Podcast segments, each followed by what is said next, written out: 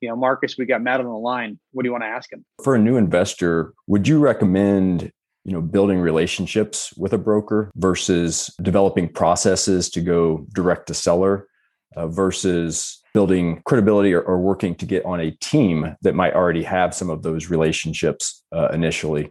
If a new investor is looking to get into smaller deals, I would say put 100% in, of your effort into getting directly in front of sellers. If you're looking for deals maybe two and a half million and up, most of those deals go through brokers and it's a completely different strategy. Get friendly with those brokers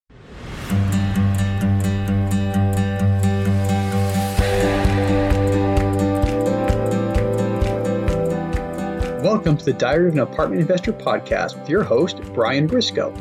In this podcast, we bring some of the top professionals in the apartment investing field to discuss various aspects of the apartment investing journey with the sole purpose of educating listeners to make wise investment decisions.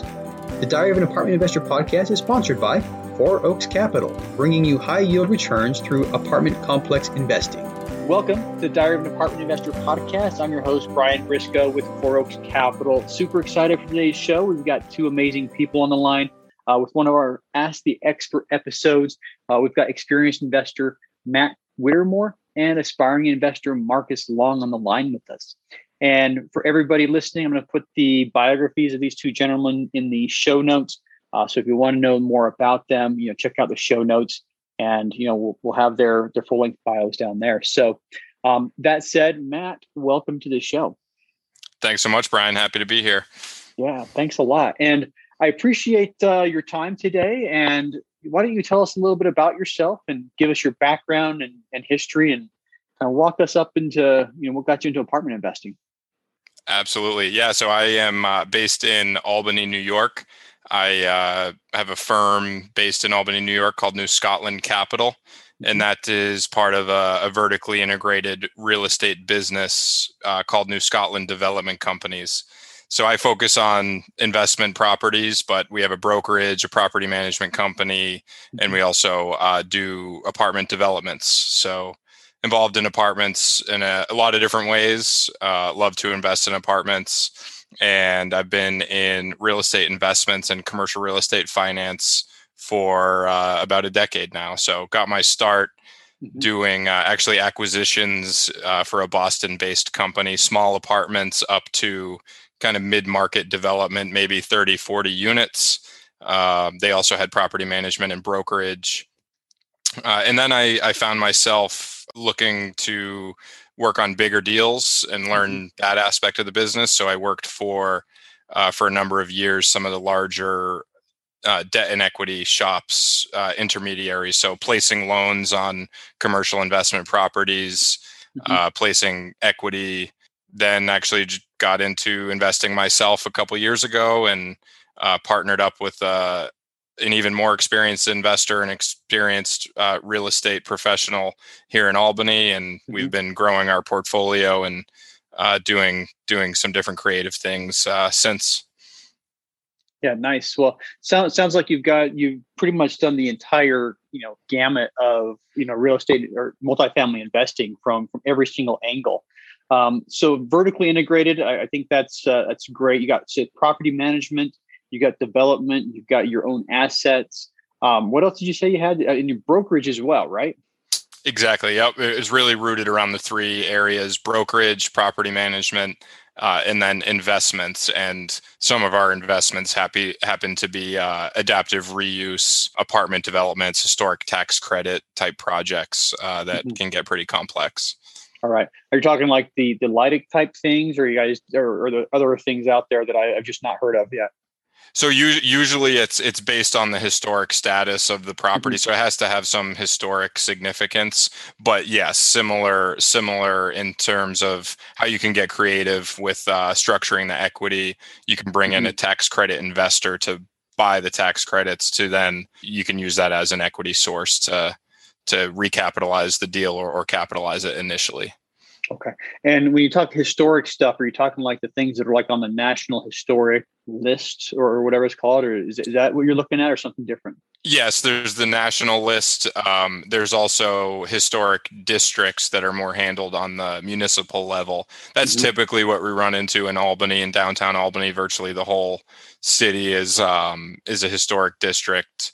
Uh, also, Schenectady and, and Troy have very very old properties in their downtown pre uh, mm-hmm. pre 1900, even really pre 1800. Uh, some of these properties, which is pretty incredible. Now, now, first time I've, I've talked to somebody who's who's focused on that, so I'm I'm very curious. Um, what what value do you guys get out of going into those historic districts? Great question, and it's um, you know it's we're typically very high yield investors. So if we buy an operating asset, we're usually looking for very high cap rates, but it, it allows you to be more competitive because you could take down a deal that say needs a million dollars mm-hmm. in equity you could structure the deal in a way that you know there's state tax credits and federal tax credits that a bank or another type of investor might come in and and purchase those for you know 60 or mm-hmm. 70 cents on the dollar. So you, you calculate based on uh, the improvements in the project. There's you know qualifying uh, improvements and mm-hmm. through a calculation you end up with okay what are the value of my tax credits? Then the investor will pay 60 to 70% of that in cash. Mm-hmm. so it's it's a way to almost raise equity from a bank which you know isn't it doesn't sound conventional but with these historic deals and other tax credit deals it's it's really what you're doing. Yeah you know and I, I like how how you get creative with that. You're able to use some of the benefits to come off it to you know influence people to to invest or invest more And um, I, I, know there, there's a lot of the higher net worth investors who are investing in in real estate in general are doing so because it is tax friendly, and if you can give them tax credits in return, um, you know I, I, can see how that's very valuable for a lot of people. So, um, absolutely. Can you can you give us an idea of, of one of the deals you guys have done? Um, kind of paint the picture on you know finding it and and what uh, what the process looks like. Sure. Yeah, I'll go with um, one we just closed recently. Uh, it's a smaller deal, but you know we're we're in a small market, so we we we're happy to buy properties large and mm-hmm. small. Uh, you know, if, if, the numbers work. So we bought a 20 unit property. Mm-hmm. Um, we used. I, I think this is a great one for aspiring investors because it's a great way to get into properties for little money down. So we we raised the equity, which you know was uh, only ended up having to be ten percent of the purchase price. We got a, a 75% LTV bank loan, mm-hmm. and then we got 15% subordinate seller financing okay. to bridge that gap. So very flexible financing, uh, and then we actually did the deal with none of our own money. Uh, we raised that that money, that 10% from uh, an investor relationship that we have. So mm-hmm. it was a great way to get into a million dollar deal, 20 units for for very yeah. little cash. Yeah, nice, nice. So 75% loan from the bank, 15% seller carryback, 10% equity. You got yourself a million dollar property. So right, um, and it, it really drives the returns to your your cash on cash return. If you have, you know, that was about a 10% cap rate. So with only 10% down, we're talking yeah. about a 25% plus cash on cash yeah. return. Yeah, absolutely. Now, um, what what was the cost? And something something we look at a lot is, you know, what is the cost of the money you're raising? Uh, what what term did you get on the seller carryback? Uh, so that we actually told them that they needed to match the uh, the bank terms. So we okay. got four percent interest rate, a 25 year amortization, uh, no no prepayment penalty on that. So we'll probably look wow. to refinance that property in two to three years to to pay back, you know, pay off that seller note, pay back our investors. Mm-hmm. Um, so you know, return that capital and and make them whole again. Nice, nice. Yeah, that's that sounds like a pretty sweet deal you guys set up there. I mean, you basically are financing 90% of the purchase price at 4%. And if inflation in the next year is anything like it was in the last year, I think CPI, you know, the CPI released last week at like 5.4% year on year over year. You're you're essentially getting paid to take other people's money is, is how that works. But yeah, uh, absolutely.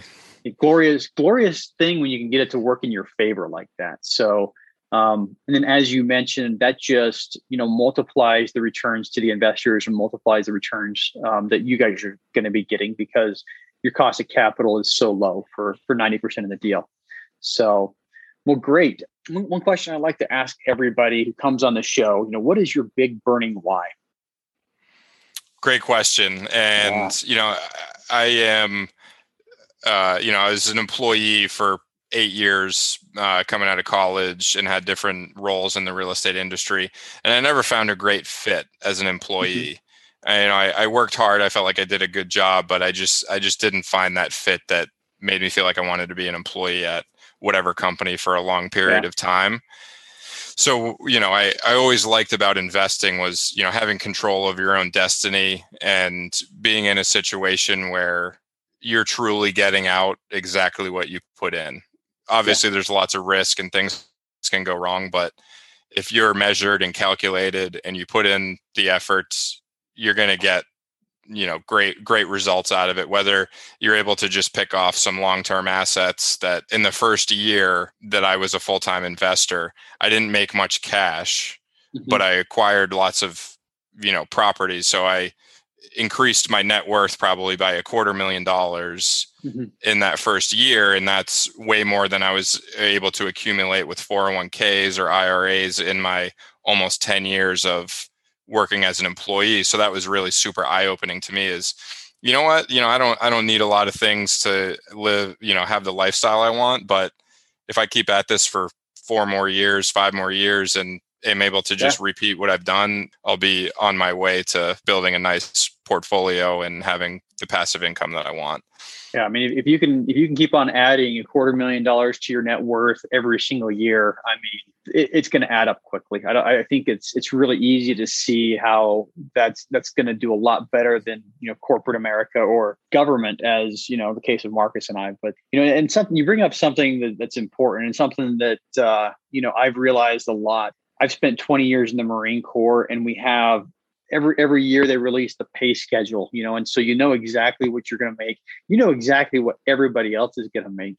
And I, I, think one of the downsides of that is it doesn't matter how much you work or how little you work, you're still getting paid the same. So something you brought up that really resonates with me is is the fact that you know in in this multifamily space you get what you earn you know and that's you know it could be a little it could be a, a, whole lot. You're not capped by you know whatever the you know government or the corporation thinks you should make. So definite plus to, to what we're doing of course yeah agreed so all right so um looking uh looking forward what's what's next for you and what what are you guys uh working on now Great question. I'm probably going to throw you for a little bit of a loop here, but um, that's fine. On uh, on a few days from now, Monday, I will be closing on a campground property that we mm. are purchasing a campground and RV park. And okay, uh, we love apartments. You know, we have all the infrastructure, the management company, all the processes in place. We'll always buy apartments, and hmm. uh, that is one thing I love about real estate and and you being in business for yourself in general is you get to steer the ship. You know, I'm the kind of guy that likes to try a lot of different things. So mm-hmm. I'll always invest in, in apartments because they're, in my opinion, the most plentiful commercial asset that's available. They're the most easy to understand and the easiest to finance. So yeah. it's uh, it's just a great business for all those reasons. But I like the idea of being diversified. So we're starting with campgrounds, but one day I'd like to own office buildings, shopping centers, um, you know, a, a fully diversified portfolio. Yeah, absolutely. And I mean, you, you did did surprise me a little bit. Never expected campground. So um, just curious again, you know, why why campground? Where's the campground? And tell us a little bit about that one. So that campground is in the uh, the Catskill Mountains in upstate New York. We love it because it's mm-hmm. about two hours from Midtown Manhattan. So we see it as a nice weekend retreat for all those mm-hmm. millions of people that are in uh, New York City. Uh, it is a pretty rustic campground, but we're going to mm-hmm. introduce a uh, a tiny home rental component. So we're excited about that, and I think the reason we really got into it was we started looking at mobile home parks, and this was years ago, and the cap rate compression was already well underway in the mobile home park space, mm-hmm. and we came across some you know combo properties that were half mobile home park half rv park so we began to familiarize ourselves with the rv park model and then being in the northeast we got acquainted with the seasonal mm-hmm. rv model which is incredible it's you're basically removing collections from the equation because people pay before they show up even if it's yep. a full season rental it's not a residential property so you're you're not having to deal with evictions which was a breath of fresh air for me especially yep. live you know in a city like albany where we own a lot of our properties you can't get evictions done people know that they don't have to pay rent at this point and it's not an overwhelming majority of our pro- of our portfolio it's a small portion of our portfolio but it was a frustrating experience enough to to kind of look outside the box and and try and diversify a little bit. Yeah. You know, I, I like the idea, and and uh, my my wife, kids, and I spent last five days in southern Utah, and there there were a lot of RV parks as you drive by that are just you know chock full of RVs, you know, and if, if you're in the right spot where we were at, you're within probably an hour's drive of three national parks. You know so if, you, if you're in the right spot you know and the right season you know you're going to stay full the entire time. And that close to to new york city i mean um, I, I, can imagine that uh, you know if you guys have at least a decent amount of marketing going on and improve the facilities a little bit you're going to stay full yeah. probably year round. Yeah and the, really the other piece of it that was super uh, appealing was so much less capital intensive especially in the value add space we're we're purchasing a property. It's it's I call it like a boutique campground. It's eight hundred and fifty thousand dollars that we're purchasing it for, and we're budgeting one hundred and fifty thousand dollars to improve it. But mm-hmm. that really goes a long way. And so you know we there's a real opportunity for us to come in and double the revenue in short order without and having to inject that much capital into the property obviously there's the risk of you know there it's an operating business it's not an yeah. apartment building where you have 12 month leases so i think it's a nice it's a nice complement to to the apartment model where it's more hands off you know it's obviously lower cap rate but it's lower risk um, so i think it's a nice a nice complement to nice. to put together in a portfolio all right sounds amazing so um, that said, we're going to transition right here. We'll we'll bring Marcus on the line, and that said, Marcus, welcome. Hey, thanks, Brian. Uh, appreciate you uh, sharing your space with us today, and uh, grateful for the opportunity to have this uh, conversation with you and Matt. Yeah, not a problem. And thanks, thanks for your time. You know, I'm looking at the clock. It's it's 2 p.m. here. What time is it where you're at? Yeah, we're about nine o'clock over here in the UK currently. All right. So um, every once in a while, we get somebody dialing in from afar, and it seems like uh, every single time it's somebody in the military. So, anyway, tell us a little bit about your background, and we'll go from there. Awesome. Thanks, Brian. Yeah, you know, I grew up in uh, rural Missouri, and I got a little taste of, I guess, an entrepreneurial spirit. Um, you know, as a as a young kid with a, a family business. Um, I, I, joined the Navy in summer of 2001. I think probably similar time that, that you joined the military yourself, Brian. Uh, yep. So I just rolled over my my 20 years uh, this summer. So yeah, like I said, I, uh, 2001 joined the Navy, and you know, it was probably three or four years later when I bought my first real estate. So I've had I've had some real estate for the better part of 17 years. Uh, I'd say for a good 15 years of that or so, it was mostly in the single family space mm-hmm. and mostly opportunistic, right? You know, I mm-hmm. kind of I picked up a few throughout my career, uh, not very intentional and stuff about it. And it was just a few few years ago, and shortly before I came to the UK, and I was kind of looking at the the transition uh, that was coming up. I didn't really have an intention of staying too far past uh, 20 years and it started to get more real. And that's kind of when I started to get a little bit more intentional uh, about the real estate to kind of have a plan, a transition plan. And so about the time I, have been in the UK for about about two years now, and I joined a mastermind around that time, and kind of started getting exposed to some different strategies, and uh, including multifamily. Uh, in about 12 month period, I invested in in three syndications as a limited partner, uh, mm-hmm. prior to deciding to transitioning over uh, to be on uh, the general partner side. And so that's kind of where I am now. Yeah, I mean, it's, it's something that, uh, and you're right. That is right about the time that I, I joined. May May seventh, two thousand one, was my my first day um, in uniform. So I probably probably beat you out by a month or two, but that's right. It was June um, June fourteenth, so you had about five. June fourteenth. Five weeks yeah. on you. Yeah, and, there you, and if it wasn't if it wasn't for trying to finish up time in the UK, I would have I would have probably been racing you to retirement. But I'm gonna I'm gonna finish my time here and then transition next year. So you know, you're you're in a good spot, you know, and we we've had a couple of really good overseas tours. You know, I've I've spent a year in Rio and you know three years in Okinawa. Both of those places were were really nice places to. Um, I'd say Okinawa was a great place to live. Um, Rio, I would still I still love Rio. I think it's a better place to visit. But that said, I mean, same thing. I mean, we we got into the multifamily space when I started seeing that light at the end of the tunnel. And I've said this many times on the podcast before, but you have that 20 year mark. It's like a light switch where you can retire as soon as you hit the 20 year mark. But prior to the 20 year mark, you know, zero retirement benefits. So, you know, once I started seeing the light at the end of the tunnel, it sounds like you have the same same story. Seeing the light at the end of the tunnel, and like, oh my gosh, that light's coming really, really quick. What now? So, multifamily space is is a great place, great place to be. So, I'm um, excited for you. Really excited for you. Thank you. I appreciate that. Yeah. So let's talk uh, talk about your big burning why now. Well, you know, what's what's your big motivation for for doing this?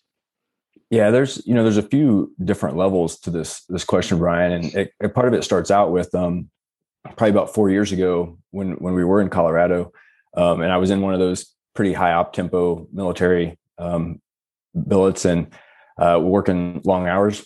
And I came home from work one day, and my daughter, who was uh, three years old at the time, I came home early probably about three o'clock in the afternoon. Mm-hmm. And she's like, Daddy, what are you doing home? And I said, I just thought I'd come home and spend some time with you guys. And she said, But it's not dark yet. and um, you know, it, it hit me, it, it, crushed me that day. Yeah. It was like I didn't know how to respond to her. And you know, I, I thought a lot about it. And I was like, before that, it was kind of this, you know, I'll see what happens at 20 years. Maybe I'll I'll stay in, maybe I won't. And and that day there was no question um, what my intentions were. Yeah. You know, like I knew like going forward that I had to create a lifestyle that I was going to be present and available uh, for them when I wanted to be.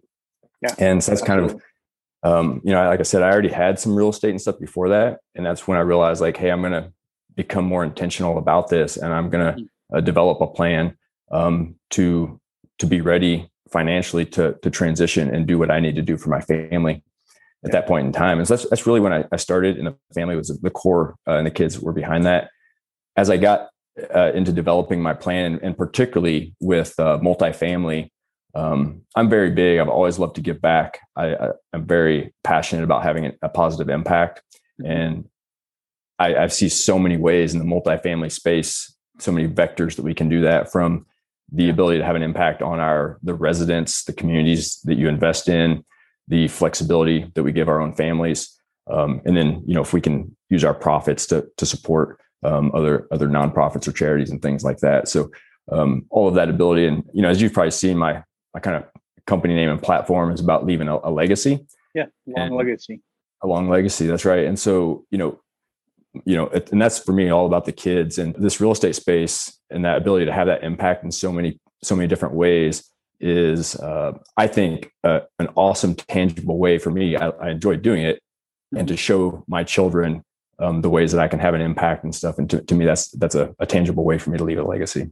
Yeah, you know, one one tangible thing that I'm just realizing, and realizing as in accomplishing, not realizing as in light goes on. I guess there's two different ways you could use that word, but uh, is, is the location freedom. I mean, three years ago, you know, before I really threw my hat in full time into the multifamily, my wife's like, "Hey, when we retire, I want to live in Idaho Falls, next to where my sisters live." You know, and Idaho Falls is a small city. You know, 60, 60 something thousand. You know, the metro area is about 100 100,000 people. And what went through my mind is, where am I going to get a job in Idaho Falls? Well, because of multifamily, guess where I'm living right now? You know, we are a couple of blocks away from both of her sisters. So um, we were able to to live where we want to live, which is best for the family. So you know, very very much same same lines with you, and obviously you know since we're same roughly the same career and um, same path, I think a lot of a lot of what we feel and look for are exactly the same. So I, I could really appreciate you know that geographic uh, freedom, like. And that's one of the great things. Like I'm, I'm learning to do the, you know, some of this stuff it's always been long distance throughout my entire career, even with the single family stuff. But yep. you know, right now, learning to do some this multifamily stuff from four, five thousand miles away from some of the yeah. the markets and stuff. And so, if I can do that, I can do it anywhere in the U.S. and you know, I can go on vacations or work from anywhere in the world that I want to. Um, yeah. So it's, yeah. it's a pretty good way to to learn. Absolutely. All you need is an internet connection and a laptop, and, and, you can do this from just about anywhere. So, well, great. So here comes my favorite part of the show, and it's it's where I hand you the microphone. So, you know, Marcus, we got Matt on the line. What do you want to ask him? Yeah, thanks, Brian. And uh, you know, it was great uh, listening to, to, some of your background there, uh, Matt, and stuff. I, I really want to kind of ask uh, one with like the the current market's pretty competitive, you know, throughout the entire country and stuff. So for for a new investor, from your experience, both as an investor and you know with brokerage and, and stuff, like, would you recommend, you know, or what balance, I guess, would you recommend a new investor focus on? you know building relationships with a broker that you know that takes time to develop those relationships versus you know uh, developing processes to go direct to seller uh, versus you know building uh, credibility or, or, working to get on a team that might already have some of those relationships uh, initially so like you know is there is there one way you would uh, recommend a, a new investor go or a balance between them Sure, it is a great question, and it's it's uh, something I sort of battle with daily. Um, and it, it's because we play in multiple spaces. Uh, I would say if someone's a new investor is looking to get into smaller deals, and by smaller, I'd say two million and under, or maybe a million and under. Um, I would say put 100% of your effort into getting directly in front of sellers and I would say if you're looking for deals, maybe two two million and up, two and a half million and up, most of those deals go through brokers. Uh, you know, there's all sorts of LLCs and entities that if you try and go direct, you're going to have a lot of unknown parties. So it, mm-hmm. you know, it's it's the uh, a constant conundrum for us because we buy small properties and large properties, and it's a completely different strategy um, I would guess you're probably looking to get into more of the larger properties. So I would take the opposite approach and and get friendly with those brokers. Uh, figure out a package to put together that you know you obviously have 20 years of experience almost in real estate, which is highly significant. And so you could put together a little resume and uh, you know the the one thing that comes up and we try to do a lot of deals so people will ask for proof of funds you know i'm, I'm a younger guy in terms of being a full-time real estate investor so liquidity is a challenge so you know that's why we raise money and that's something that i think i'll until i win the lottery one day you know there's always be a challenge of showing that you know 10% liquidity or 100% net worth that you have to show the lenders to get the deals done so you know and it's I don't want to be a hypocrite because I'm a I'm a licensed real estate agent myself, and we have the broker uh, the brokerage, but I get so frustrated working with brokers. My it, my preference would be to just work with sellers directly. You know, I I don't I don't perform well in bidding wars. I just don't like to do that. I like to control the deal, set the time frame, set the expectations myself. It drives me crazy when you're trying to do a deal through two sets of brokers, two attorneys, it's just like a daisy chain of a game of yeah. telephone you know it, your message never gets there directly it seems like sometimes yeah I, I, feel the same way. I mean i think it's even more so we just sold our single family home and you know agent to agent to owner to agent to agent uh, to buyer. But uh, um, as far as the, the question uh, marcus I, I would say you know where where do you want to get you know in five five to ten years? And you know whether you latch onto somebody else or, or try to bootstrap it, you know, really kind of depends on where you want to be in that five to ten years. You know, we chose to bootstrap it. At some point, you're going to have to have somebody experienced on your team. But we wanted to. I mean, we we had envisioned Four Oaks being kind of what it looks like now three years ago. And you know, the the way for us to get there was not to latch onto somebody else, but to make the relationships ourselves. So um, I would really depend say it depends on you know where you're trying to get, where you're at now, what your what your resources are. Um, you know, and that's um, that's definitely part of part of how it worked out for us. Now, of course, us bootstrapping it meant it was a little it was difficult for us to jump in at the 200 unit level mark from the beginning, and so we didn't. You know, we, we jumped in. Our first property was a 50 unit, so a little more bite size, and we've slowly worked our way up to where we're in the you know 10 million plus um, arena right now. So uh, both ways will work. Just where do you want to be in five years, and which one gets you there faster? Yeah, that's really helpful. I appreciate that. Yeah. I think you know, uh, not not necessarily specific to my question, but going back to something that that Matt said about the liquidity um, and net worth and, and stuff. Um, I think that's a, a, great comment, and I think it's a limiting belief and stuff for a lot of, of new investors and stuff. But I think that it's a great point to highlight as I begin to network in the multifamily space and stuff. Right, is that that um, those things can be overcome. You know, there is someone else in the space that you can bring on uh, to, to do that, to be that net worth, to be that liquidity. And do you have to give something up for it? Yes, you do. Uh, you know, but I think just as it's good to highlight that point of a lot of these limiting beliefs of, you know, you don't have to do it all yourself. You figure out who you can bring in to uh, to do those things. So. Absolutely. Yeah. Another uh, question I was going to kind of ask. You know, I'm um, speaking over here on that kind of on the broker uh, aspect of it. So from UK, you know, a distance and stuff, right? And so, you know, everyone always talks about taking someone to have a have a coffee and things like that, and building those relationships. And um, that's very challenging for me to do from from this far apart. And so, while you may be investing, uh, you know, Matt, in the in the market that you live in and stuff, maybe COVID, you know, where we've gone virtual and stuff has has given some experience to this. But what are some ways maybe that if taking a broker or other team member out to to coffee and things like that to start to build those relationships and things, uh, if that's not quite an option, like virtually and stuff, what are some some ways that you see investors or that you have stood out to brokers, or you know maybe other investors stood out to, to brokers that you know? Awesome question, and um, you know it's a it's an area that we discuss a lot, my partner and I, uh, because I am sort of a, a, black and white analytical person. We do a lot of direct mail marketing. So when I, I think about marketing and reaching out to sellers and reaching out to brokers, I like the mass approach, but I think you have to kind of go the opposite direction with it. So, you know, for somebody like you, I might say, you know, identify your top 10 brokers and send them a box of cookies with a nice note on it or something like that. Send something to the office, a snack or whatever.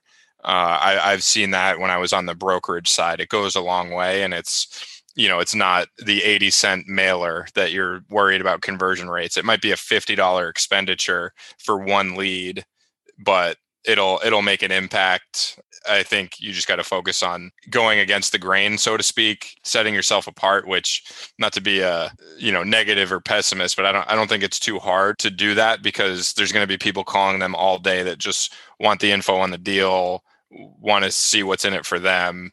So you know, I think taking an approach like that, where it's more of a personal touch than a mass outreach and, and a numbers game, you know, make it make it a personal connection something I did up front, and I was in the DC area when I started trying to invest in South Carolina. It's drivable. It's a, it's a lot better position than you're in right now, you know, across an ocean. But I would send Starbucks gift cards, you know, a $10 Starbucks gift card. I would say something like, you know, hey, you know, I'm I'm a little bit far away from you guys. I'd love to take you out to, for, for a coffee, but since I'm not in the local area, here it is. And I got almost a hundred percent response rate when sending a Starbucks gift card. They're going to get on the phone, they're going to send you an email, they're going to say, "Thank you, I appreciate it." And it, it just it was just a little thing, cost me $10 each time I did it, and usually I send it, you know, via email. So, you know, it, it's just one of those things. That process ended up leading me to the broker that brought us our first deal, you know. So, what was it 100% because of the Starbucks gift card? no probably not, but it definitely started conversations where you know an email or a, a voicemail wouldn't have you know 10 bucks starbucks gift card. Hey I'd love to take you to coffee but i can't right now so you know take yourself. Boom. Yeah that's a that's really solid. Um, yeah i like that because you know, it doesn't yeah it doesn't cost you any more than if you were there and while you don't have the necessarily the face-to-face conversation for them, they uh they they may actually appreciate it just as much or more than than the coffee out because they just bought their hour back or something like that. So yeah, that's a uh, yeah, that's and good. they're and they're gonna get coffee anyway. And next time they go through Starbucks, they're gonna you know use that uh, that you know gift card code that they have, and they're gonna be thinking of you. Yeah. So, boom. Awesome. Anyway, no, that's yeah. good. Yeah, uh, you know, we you know, I asked a couple of questions kind of about the like broker and stuff like that, and we we do spend a lot of time, especially like as new, you know, investors talking about you know the broker and raising capital and finding the deal and and things like that. I'm kind of curious from your all's perspective, like you know, is, is that where your biggest challenges have come, or is it has it been post closing, you know, in asset management and stuff? We don't we don't talk near as much about um, after we close the deal, like what what happens then. So, uh, and I mean, there's challenges in all phases of that. But um, have you have you found your bigger challenges to be pre closing or or after? You know, I'd say that there are there's certainly challenges because we, especially if you're raising money for any types of deals, you sell the projections you sell how smart you are and how well you know the market and how well you can execute the deal and then you actually have to do it and you know i think it's a funny thing in our industry where uh, you might get paid an acquisition fee and i think there's probably a lot of people out there that mm-hmm. they cash their acquisition fee and that's what they did the deal for and and and they're on to the next thing but the biggest thing for us is repeat investors so you're not going to get that investor to invest again if you're missing your projections every single time. Mm-hmm. So I am very lucky that uh, in order to advance my career, I partnered up with uh, somebody who had a property management company, and so he wears that asset management hat. My my role is to find the deals, but um, we always work with very conservative projections because nothing goes according to plan. So you know, it's funny. Like uh, you you put together a pro forma, and really the only thing that you know is that it's not going to be right. Whether it's low or it's high, your your pro forma yeah. is wrong. No matter which way you cut it, you're not going to Every, hit everything that. on there is going to be wrong. Yeah, so. which like it's like oh my god, why am I doing this? But yep. Y- your your job is to make sure you're on the low side, not the high side. So I would say you know it's it's intertwined, it's hand in hand, it's it's having an asset management mindset while you're making those projections maybe you know eking that vacancy rate up a little bit everybody uses 5% but again we know it's not 5% so mm-hmm. you know it's it's it's having the, the end in mind which is a little bit of a cliche but if you're not exiting the deal the way you're telling everyone or yourself or your investors it's not going to end up the way you want it to. So you gotta you gotta plan with that exit in mind. Yeah. I mean, as, as far as challenges go, I think closing is, is like a sprint, you know, you, you know, the actual operations is more of a marathon, you know, so they're both challenging, but one of them, you know, you've got, you know, we, we, we're should be closing on a property today. I'm waiting for a text at any time from my uh, partner, but I mean, you, you, got about two to three months to close. And so there, there's definitely challenges. You're under the gun and it may be a little more stress that you're feeling because of the timeline, but really, I mean, what what Matt said is absolutely true. You know, if, if you just want to do one one syndication, you know, you really got to focus on the operations. You really got to nail that part. Um, otherwise, you know, people aren't going to invest with you again. And that's that's really what you're trying to do is make a, a business out of this that can create that long legacy that you're looking for. And it's not the one and done.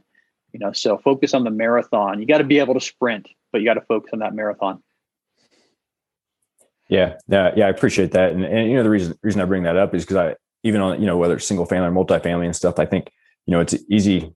I shouldn't say easy, but like it, we we run the numbers and we run the numbers and run the numbers, but that, that's all based on these like projections and stuff. And then as Matt said, you know we actually have to execute and make make those come true. And in multifamily, there's a lot more uh, variables uh, to do that, and and so there's a lot of preparation on the on the front end.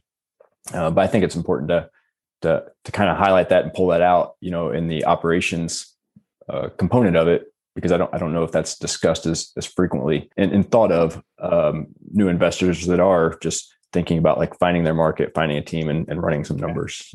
You know, I, I, think a lot of people get to the closing table, you know, and that they're so hyper focused on first deal and closing. The deal closes, and they're just sitting there and they're like, "Great, what now?" You know, and that's that's probably something you want to try to avoid. But anyway, we're we're about out of time. I'd love to you know stick around and chat a lot longer, but uh, I think we we probably all have uh, you know things to do on the back end. But one question for each of you, and Matt, you go first. How can investors learn more about you? Perfect. Yeah, you can visit newscotlandcapital.com. Love to chat, talk shop with with anybody. Love to share my share my experience and uh, I think you can learn from everybody, and I'd love to learn from some of the listeners. So you can email me at matt at newscotlandcapital.com as well. All right. And we'll have links to both those in the show notes. Marcus, same question for you. Yeah, thanks, Brian. Yeah, they can visit uh, alonglegacy.com and everything's on there from, you know, they can message me, they can set up a call with me, all my social media. So it's kind of a, a one-stop shop. Love for them to stop by, whether they're, you know, interested in talking multifamily or uh, kind of on the legacy note, you know, I do share uh, some stuff about like teaching my children, uh, seven year old and four year old and stuff like that, some financial uh, lessons and things. So I do try to, to share some other uh, content, generally trying to pass on that financial education as part of my legacy. Yeah, it's nice to see the light go on with kids. Um, quick, quick moment. You know, two years ago when I started spending a lot of time pushing towards multifamily, I explained to my son, who was probably six at the time, may have been five. You know, I explained the concept of we buy apartments, people pay us to live there. And his eyes got really big. He's like, oh, dad you need to buy as many of those apartments as you can you know? And uh, anyway te- teaching kids how to how to do what you're doing is is is fun. You know it's fun to see that light go on. But anyway thanks to both of you for coming on the show today. You know thanks matt for all the lessons learned. And, and marcus good seeing you again. And you know i'm sure we'll i'm sure we'll talk again very shortly. So um, thank you